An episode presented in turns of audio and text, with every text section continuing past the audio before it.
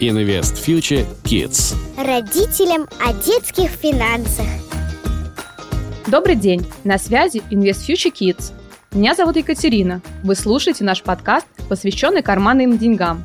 На наших площадках в Telegram и Instagram мы регулярно проводим прямые эфиры по различным вопросам, связанным единой темой – дети и деньги. Результатом этих эфиров стал подкаст, что вы слушаете сейчас – Сегодня мы поговорим с педагогом-психологом Ксенией Стоминой и постараемся выяснить все тонкости выделения детям карманных денег. Привет, Ксения, расскажи немного о себе. Зовут меня Истомина Ксения. Я психолог-педагог, клинический психолог. На данный момент являюсь аспирантом МГУ. В своей деятельности я уже успела побывать в разных, в очень горячих точках. А, есть опыт и в психиатрии, в наркологии, и в школах и детских садах. И на данный момент я совмещаю деятельность и психологическую, и педагогическую. Ксения, скажи, как объяснить ребенку ценность денег?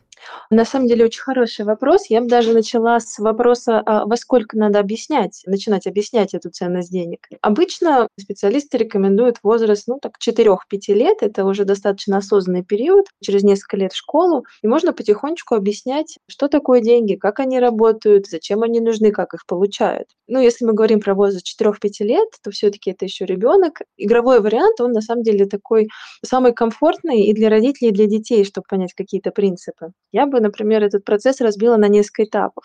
Первый игра, возможно, многие в детстве играли, э, называется «давай меняться». Когда сзади в руке держали какой-то предмет, спрашивали «меняемся?» «Меняемся». И менялись, и неизвестно, что ты получишь. Суть этой игры в чем? Объяснить ребенку, что мы всегда меняемся с другими людьми. Что-то меняем на что-то. Да, нам нужно, что есть у другого человека, мы это меняем. Ну, в этой игре мы пока просто тренируемся меняться, и на самом деле она очень эмоциональная, и детям очень нравится. Вот сколько раз э, проверяла, вот дети все в восторге, им всем так нравится, что ты не знаешь, что у тебя, вот э, ты отдаешь линеечку, что у тебя будет там скрепка, мандаринка, книжка или тетрадка. Объяснили, поняли, как меняемся дальше. Можно, например, устроить день, когда мы играем с ним в игру бартер. Как это может выглядеть? Объяснить, что вот ребенку нужно что-то, подходит к родителю, нужно, например, вот маркер, чтобы порисовать где-нибудь. «Э, хорошо, конечно, я дам тебе маркер, а взамен ты мне дай что-то свое, чтобы мы с тобой поменялись. Ага, ребенок думает, хорошо, вот сейчас эта игрушка мне не нужна, я ее меняю на маркер. Хорошо, вам нужно что-то, ну, например, да, сделали вид, что нужно, вам нужен карандашик. Подходите к ребенку, слушай, мне нужен карандашик. Можно вот я возьму у тебя карандашик, я тебе за него дам, например, печеньку. И вот так весь день играться. На самом деле тоже, если подойти к этому с удовольствием, с интересом, на самом деле будет интересно и родителям, и детям. Такой интересный опыт. Дальше, когда ребенок понял суть, как мы меняемся, потихонечку объяснять ребенку, что в мире мы на самом деле так и делаем, что мы всегда меняемся. Но вот меняться, как мы сейчас, значит, делали с ребенком, не всегда бывает удобно. Там, например, он дал вам машинку за линейку, а вам машинка ну, не нужна. Вы хотите единорога, а у него нет единорога. И чтобы было удобнее, люди придумали денежки, которые вот заменяют любой товар. И так удобнее меняться. Другой день устроили игру нарисовали ребенку несколько таких красивых стикеров, там как-нибудь их расписали, сказали, вот это денежки, вот давай играть. Тебе что-то нужно, и вот предмет какой-нибудь ты просишь, вот это стоит вот одну денежку. Там ребенок просит, мама, дай, пожалуйста, банан. Хорошо, бананчик стоит одну денежку. Вот, пожалуйста, бери. И так провести один день. Так потихонечку, шаг за шагом э, у ребенка выстраивается эта система, что мы меняемся, и что именно мы меняем. И на что? На товар, на услуги какие-то. Там хочется сходить погулять. Хорошо, да, там это вот стоит одну денежку. Чисто в рамках игры, чтобы объяснить ребенку принцип. Дальше следующий шаг, если готовы, в магазине. Объясняем, вот тебе, например, там, две бумажки, это две денежки. Вот пойдем в магазин, у тебя есть возможность взять два каких-то товара, но у тебя только вот две денежки. Ребенок идет, выбирает, поскольку 4-5 лет, вполне возможно, что в корзине их окажется 5 предметов. Учимся объяснять, что, ага, смотри, у тебя всего две бумажки, а у тебя 4 или 5, там, не знаю, каких-нибудь жвачек. Так не получится, можно только две. Ребенок начинает думать, что для него важнее, включаются внутренние процессы. Ага, сейчас я возьму эту, а если эту, она побольше, можно вот эту взять. Вот. И так далее, потихонечку-потихонечку это все объяснять. И в школе уже это будет абсолютно прекрасно сформировано, и я думаю, у родителей ну, не будет трудностей в том, чтобы объяснить ребенку, что это и как это. А, ну и потом, да, конечно, обязательно объяснять, откуда берутся эти деньги, зачем родители ходят на работу каждый день, что они просто так денежки не лежат на столе, что за ними надо ходить, что нужно что-то делать. И потом, когда ребенок уже после пяти лет, когда уже математический счет лучше развит, на самом деле это очень увлекательная игра, когда у ребенка появляются какие-то первые небольшие карманные деньги, а, ходить в магазин, смотреть на ценники, говорить, вот у тебя есть 50 рублей, ты можешь купить что хочешь. И ребенок э, идет, учится, смотрит, тут такая циферка, ага, может быть, я смогу купить две штучки по 20 рублей, объединить их. И тут на самом деле хорошо развивается такое логическое мышление, математические навыки, и при этом ребенок понимает, что вот он уже как взрослый ходит и там, сам может купить э, себе что-то. Я бы так это рассказала этот процесс. Представим ситуацию. Вы с ребенком приходите в магазин, и вот ему очень понравилась какая-то игрушка, и он очень просит, даже если это превышает план покупок. Что делать? Очень такой хороший, я бы сказала, даже болезненный для многих родителей вопрос, потому что, да, это ситуация, когда ребенок устраивает практическую истерику в магазине «купи, купи, купи», а такой возможности нет, она, да, случается, она не очень приятная. Ну, во-первых, очень часто можно увидеть, когда родители говорят просто «нет», и идут дальше. Дети, они очень, на самом деле, испытывают большую потребность в познании мира. Им важно все объяснять. Э, не просто да или нет, а нет, потому что. Да, и как со взрослым. Нет, мы не можем это купить, потому что, например, там маме нужна куртка, мама мерзнет. И, что очень важно, когда мы в магазине в такой ситуации э, приняли решение, что нет, сегодня мы это не покупаем, важно этого придерживаться. В спокойной манере объяснили ребенку. Если он не понял, ага, значит, как не так объяснили, еще разок объяснить, что ну не получится получится сегодня это взять. Ну, понятно, да, я понимаю, что ты расстроен, может быть, даже разозлился, ну, вот так сложилось. Сегодня нельзя это сделать. Потому что если хотя бы один раз дали слабину, и в итоге после уговоров согласились, у ребенка в голове появляется схема, что, ага, значит, можно услышать «нет», но если какое-то время конючить, конючить, конючить, в конце концов это нет, может превратиться в да.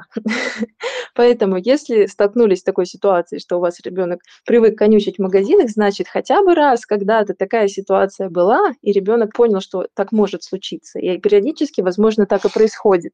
Поэтому здесь важно еще и придерживаться своей точки зрения, что нет, объяснили почему, идем дальше. Все мы знаем, что мир постепенно становится цифровым, и наличные деньги встречаются реже. Ксения, расскажи, как обучать ребенка обращению с финансами, если многие деньги становятся просто ноликами и единичками на счете в банке? Ну, на самом деле сейчас дети-то, в принципе, уже рождаются, и все вокруг действительно очень такое информатизированное, все как-то где-то куда-то загружено, как-то это происходит э, волшебным образом, и дети уже с трехлетнего возраста в смартфонах могут там что-то сами там ковыряться уже играть. И на самом деле здесь, ну, самое главное, чтобы был заложен базис, вот этот вот понимание, что такое деньги, как они работают, еще до того, как начать ребенку объяснять, что такое карта, и почему она пикает в магазине, и почему на телефон что-то там приходит. В принципе, с этим не должно быть проблем в понимании. Ну, можно объяснять сказать ребенку, что вот мы с тобой тренировались, помнишь, у нас были такие вот цветные бумажки, стикеры, взрослые, чтобы было удобнее, чтобы не обязательно их было с собой в кармашке всегда носить. Каким-то волшебным образом засунули их вот в эту карточку. И каждый раз, когда вот в магазине есть вот этот пик, то деньги волшебным образом с этой карточки к тетеньке в ящик попадают, которая там сидит. Но здесь, что еще важно, я бы добавила, и на самом деле это и взрослым полезно, и детям, особенно если привыкли, в принципе, не к наличному расчету, а к безналичному, это записывать финансы и показывать это ребенку. Потому что одно дело, когда у вас было 10 банкнот, расплатились, у вас осталось их 9. Вы видите наглядный результат. Когда мы расплачиваемся картой, то мы, у нас в кармане было 0 банкнот, мы пикнули карты, у нас в кармане осталось 0 банкнот. Ребенок физически не наблюдает никаких изменений. Поэтому важно записываем. Вот прям можно ребеночку показать, вот смотри, видишь, я на бумажке записала. Сегодня я вот это потратила, вот на это.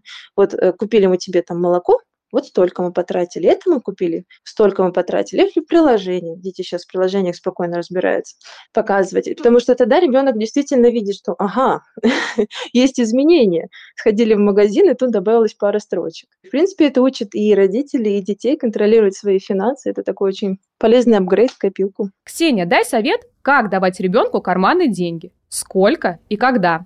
Вопрос действительно очень важный. На самом деле здесь вот э, можно спросить любого эксперта по любой психологии, по детской, по возрастной, можно финансистов спросить. Карманные деньги давать э, важно на самом деле ребенку, потому что сколько бы мы с ним ни играли, сколько бы ни объясняли, ни показывали, как это работает, получить действительно опыт взаимодействия с деньгами можно только на практике. Поэтому да, карманные деньги это очень важно примерно я бы рекомендовала давать, ну, где-то в 5-6 лет. Это уже такой возраст, ну, как если в 7 в школу, то как раз до школы есть время, уже такой более осознанный период, когда вроде бы еще такая игровая мотивация, но уже, уже ребенок чувствует себя взрослее, как-то самостоятельнее, учится считать, уже неплохо учится считать, что если у него 100 рублей, сколько мороженки в день он сможет купить.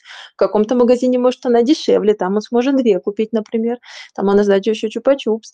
Поэтому, да, давать очень важно. Ну, сколько, это уже, конечно, такой вопрос, на него нет правильного ответа, потому что у всех разный уровень дохода, у всех разный образ жизни, и для кого-то там, э, для какого-то ребенка 5-6 лет 100 рублей – это уже просто манна небесная, а для кого-то 5 тысяч – это, ну, ну так, ну, неплохо, но хотелось бы больше.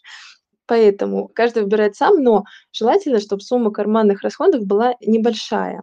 Потому что с большой суммой, во-первых, приходит большая ответственность, а во-вторых, когда сумма небольшая, это учит ребенка задумываться э, о приоритетах, о том, что ему важнее, о том, что ему нужнее, что если он хочет что-то большое, у него есть возможность накопить на это. Например, если ему каждый день выдают там по 50 рублей, и он понимает, что ага, я хочу штучку, которая стоит 200, я тогда лучше подкоплю, и я ее куплю сам. В данном случае вот здесь э, как раз лучше, когда суммы какие-то небольшие, но есть возможность тратить их каждый день или копить. И здесь тоже важный момент, который родители могут использовать, чтобы дать ребенку максимально полное представление и навыки объяснить ребенку, как можно их тратить, какие могут быть стратегии, то есть объяснить, что вот мы тебе даем каждый день небольшую сумму. Ты можешь ее каждый день тратить сразу, Пошел, купил киндер-сюрприз. Все, закончились денежки на сегодня. Ты можешь их откладывать и можешь накопить себе на что-то большое, а можешь вообще третий вариант выбрать. Ты можешь каждый раз из этих, там, например, там 100 рублей, 70 рублей тратишь на то, что тебе хочется, а 30 вот красивая копилочка мы тебе купили, откладываешь в копилочку. Тогда ребенок учится мало того, что распоряжаться деньгами вообще здесь и сейчас, да, ежедневно или там раз в два дня, но при этом он также учится откладывать, понимать, что ага, я вроде бы каждый день практически что-то покупал, но при этом вот у меня скопилась сумма, я теперь могу купить что-то другое. Поэтому да, в вопросах карманных денег я всецело за то, чтобы их давать, ну просто помнить, что это какие-то небольшие суммы и помогать ребенку ориентироваться вот в мире финансов, как их тратить, какие есть возможности. Недавно встретила мнение, что лучше мальчикам давать денег меньше, чем девочкам. Причем предпочтительно, если карманы деньги дает отец. Что думаешь на этот счет? Тут вопрос, какие цели э, родители преследуют. Если хочется воспитать, например, если мы говорим про мальчика, традиционную мужскую модель поведения, когда мужчина – это добытчик, э, соответственно, да, как бы финансовая сторона – это лежит на мужчине в доме, ну тогда, да, тогда э, деньги просить у отца, привыкать, что вот это именно мужчины зарабатывают. Но тогда, опять-таки, если мужчина добытчик, тогда мальчику выделять больше денег, потому что ему понадобятся деньги на то, чтобы угостить девочку, которая ему понравилась, например, чтобы соответствовать вот этой вот мужской роли поведения. Поэтому тут просто вопрос к родителям, какие модели поведения им кажется сделают их ребенка более счастливыми. Если такая, то ну, не вопрос. Значит так. Как ты думаешь, стоит ребенка обучать финансовой грамотности в подростковом возрасте или уже поздно?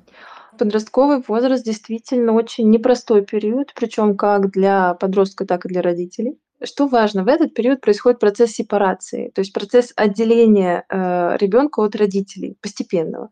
Но просто именно в этот период оно особенно остро ощущается. Что значит отделение? То есть подросток постепенно начинает ощущать себя как отдельную личность, отдельную от родителей, со своими э, мыслями, стремлениями, желаниями, которые могут где-то расходиться с родительскими взглядами, своими устремлениями, с какими-то своими секретами и тайнами. Почему, например, подростки, вот родители могут жаловаться, вот, стал какой-то нелюдимый, нелюдимый, молчаливый, э, дома старается не появляться, там мало говорит, э, ничего не рассказывает, ну, потому что он на самом деле проходит этот процесс сепарации, процесс отделения от родителей, чтобы почувствовать себя действительно отдельным человеком. И да, это э, бывает непросто в большинстве случаев, и детям, и родителям это э, такой новый, можно сказать, кризис, который просто нужно пережить, прожить, максимально поддерживая друг друга. Но какую роль там играют финансы? В вопросе сепарации это все еще остается очень важным вопросом, потому что когда подросток отделяется, чувствует себя уже более самостоятельным, ему нужно чувствовать больше самостоятельности в финансовом плане в том числе. И, соответственно, вот это обучение финансовой грамотности, оно на самом деле тоже очень важно в этот период, чтобы он знал, что, ну, ладно, там карманные деньги, которые там родители родители давали. У него есть возможность, например, там, во что-то вложиться, потому что можно, на самом деле, вкладываться, да, пожалуйста, там, в те же в акции, в валюту, там, с 14 лет. У меня брат начал этим заниматься в 15, по-моему. Когда подросток знает, что, ага, что вот сейчас там 16 лет будет, и что я могу пойти работать и подзаработать на то, что мне нужно. И на самом деле это, конечно, очень важный аспект вот в вопросе отделения, в вопросе сепарации, но оно не должно быть насильственным. Это должно быть внутреннее его желание, что да, я хочу действительно вот этим заниматься, но чтобы вопрос финансовой грамотности был лучше усвоен, безусловно, лучше начинать это раньше. Потому что если начинать э, где-то вот как раз там, когда самый такой апогей, там где-то лет 14-15, ребенку все это объяснять, ну уже подростку, то там просто ну, немножко не до того. Лучше начинать, конечно, это все раньше, но если подросток спокойно на это реагирует, ему это интересно, ему хочется в этом развиваться, то, конечно, да, это очень важный период, и ему важно это познать, и особенно сейчас. Вопросы наших слушателей. Вопрос от нашего слушателя. С какого возраста приплачивать деньги детям за домашние дела? И как не перегнуть палку между дополнительными делами и обязанностями? В принципе, не очень рекомендуется оплачивать ребенку именно домашнюю работу. Почему? Потому что семья, семья бизнес бизнесом, как говорится. Все-таки у каждого члена семьи есть свои задачи, свой вклад по мере э, силы возможностей, конечно, в семью, там, в семейные какие-то дела, в заботы и так далее. И важно э, у ребенка выстроить отношение, что семья – это место, да, где его любят, где его ждут, но где у него тоже есть свои какие-то функции, независимо от того, получает ли он за это деньги или нет, что это просто, в принципе, это его функция в семье. Вот он может может там в силу своего возраста, например, выносить мусор и ну, что-то там еще делать, например, раз в неделю мыть полы. И ему за это очень благодарны, но каждый что-то делает. И делает это э, безвозмездно, да, то есть даром, чтобы поддерживать в семье гармонию и порядок. А когда детям э, оплачивают какую-то домашнюю работу, на самом деле это частая практика, но формируется такое потребительское отношение в рамках своей семьи, а это ну, не самый, скажем так, здоровый вариант отношений. Например, например, случилось что-то, ну, всяко бывает, когда э, не можете вот вы заплатить за домашнюю работу, ну, мало ли, кризис, все дела. И тогда какие варианты? Либо ребенок скажет, ну, я не буду это делать, вы же мне за это не платите, и будет прав, потому что его к этому приучили. Или, э, если ему сказать, нет, ты будешь это делать, тогда у ребенка обида возникает, потому что, значит, уж сколько лет, да, он э, жил в режиме, когда он что-то сделал, ему за это заплатили, а тут внезапно делай, но за бесплатно. Поэтому, на самом деле, когда домашние дела пересекают вот с таким с финансовыми, это такой вопрос, ну, я бы не рекомендовала. Как можно организовать, значит, эту деятельность, чтобы все-таки учить ребенка зарабатывать деньги, там даже в возрасте 7, например, лет, но при этом, чтобы это не пересекалось вот именно с семьей с домашними делами.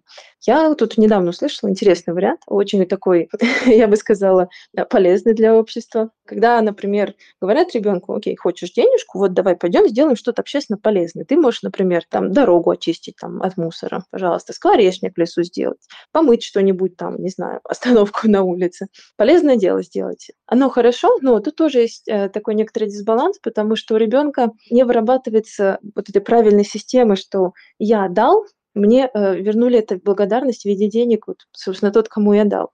Потому что, получается, ребенок сделал скворечник кому? Скворцам, а заплатили ему кто? Родители. Логично? Нелогично. И у ребенка эта система, ну, так э, выстраивается не совсем ровненько, как надо. Поэтому такой наиболее оптимальный вариант, на мой взгляд, это, например, договориться с соседями, что вот ребенок будет к ним приходить периодически спрашивать, нужно ли, например, вынести мусор. Они будут говорить, да, нужно, вот тебе мусор, вот тебе там 50 рублей, которые вы им заранее как-нибудь аккуратненько передадите, чтобы ребенок не заметил. Вот. И тогда получается, что ребенок дома выполняет свои обязанности, потому что он член этой семьи, не потому что ему платят. И при этом он может сам работать, э, трудиться, понимать, как это. При этом вы спокойны, потому что соседи, ребенку не нужно никуда идти, никуда ехать, вы всегда можете договориться. И, на мой взгляд, это такой максимально ну, комфортный для всех способ научить ребенка зарабатывать в таком ну, возрасте, когда он еще зарабатывать не может. Вопрос от нашей подписчицы Виктории. Какие навыки стоит развивать в возрасте 10-13 лет? Возраст такой, на самом деле, он, конечно, э, поспокойней, потому что уже ребенок достаточно взрослый, достаточно осознанный. Это не 6-7 лет, когда только в школу пошел, но еще не подросток. Да, еще не начались непростые тяжелые времена. На самом деле научить можно всему ребенка. То есть есть дети, которые, э, ну вот говоря даже не про мир финансов, какие-то элементарные вещи, есть дети, которые и в 10 лет очень самостоятельные, могут спокойно там ориентироваться и на улице, и в метро, и где угодно, и сами принимать решения, спокойно, взвешенные. Есть подростки, которые в 15 лет не могут ни того, ни другого, ни третьего. Да, вопрос от ваших ожиданий как родителя, от вашего э, ребенка, от его возможностей. В вопросе финансов что можно? В принципе, такой на самом деле возраст очень благодатный для уже такого появления какого-то небольшого заработка, но, понятное дело, это не может быть что-то официальное, что-то из серии договориться с соседями что-то делать, например, собак выгуливать. А если это какие-то районы, то на самом деле я так периодически наблюдаю, например, в моем районе там где-то пишут, что вот э, девочка там 12 лет, есть своя собака, она хочет подзаработать, она готова выгуливать и вашу собаку, например. Это такой хороший возраст, в принципе, оно такая деятельность не сильно, которая напрягает ребенка, потому что все-таки он учится, но при этом позволяет чувствовать, что вот он э, вносит вклад э, в общество и получает за это благодарность в виде денег.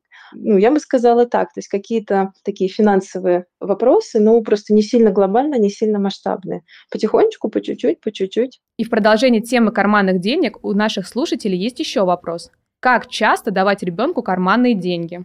Давать, в принципе, можно уже начиная лет так с 5-6 небольшие суммы, да, как мы говорили, чтобы ребенок по чуть-чуть, по чуть-чуть учился их расходовать. Объясняла, да, почему это должно быть что-то небольшое, чтобы ребенок понимал, что нужно иногда считать, понимать, на что хватает, на что не хватает, чтобы нужно было подкопить, чтобы он учился этому навыку тоже. Как часто? Тут зависит, ну, от вас, от ваших желаний. Тут, а я бы не сказала, что есть вот какие-то прям правила, которые говорят, что нет, либо раз в день, либо раз в месяц, месяц. Просто если вы готовы, например, давать каждый день какую-то небольшую сумму, то да, это хороший вариант. Ребенок привыкает к систематичности, к порядку, что каждый день получается, соответственно, он может рассчитывать, может посчитать, что ага, сейчас там мне дали 50 рублей, через 5 дней это будет 250 рублей. Поэтому, ну, когда есть возможность систематично это делать, это здорово. Если хотите показать, как это происходит у взрослых, когда зарплата два раза в месяц, соответственно, в календарике выводите день, там, например, 10 20 20 И вот, вот в эти дни ты получаешь карманные расходы. Mm-hmm. Тоже хорошая практика. У нее есть другие черты. Она позволяет планировать, позволяет понимать, что ага, вот сейчас у меня есть столько денег, я могу их потратить все сегодня, а потом сидеть две недели, и у меня не будет денежек. А могу подождать, могу разделить их, научить ребенка, что можно, смотри, вот мы можем вот это взять, поделить и каждый день расходовать небольшую сумму. И да, важно ребенку показывать разные стратегии поведения на самом деле. А не просто дать и пустить в свободное плавание, делай с ними что хочешь, а показать различные возможности, как это можно. Можно сразу тратить, можно копить, можно что-то тратить, а что-то оставлять в копилочку, откладывать. И помнить, что в любом случае ребенок зеркало родителей, и дети очень-очень хорошо зеркалят на самом деле родительские стратегии. И финансовом плане в том числе, потому что когда родители говорят, что вот даем ему карманные расходы, ему вроде что-то надо, а он никогда ничего не тратит, он вот все откладывает, откладывает. Ну, хорошо, здорово.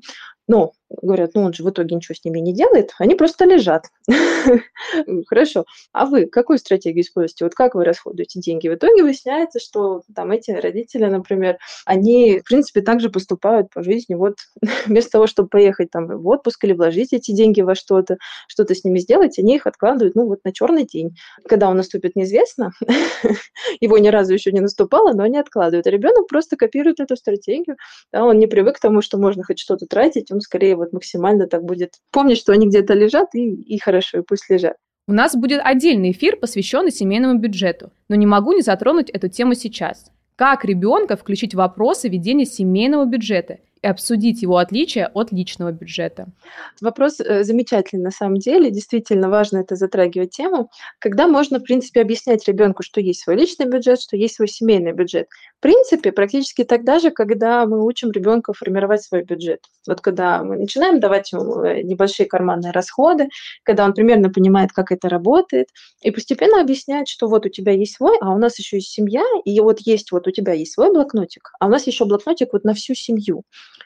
вот сколько денежек папа принес, сколько мама принесла, на что мы потратили. И нам это все надо учитывать. И вот эти, то, что мы тебе даем карманные расходы, видишь, они тоже здесь, а, они тоже в, в нашем блокнотике нашей семьи.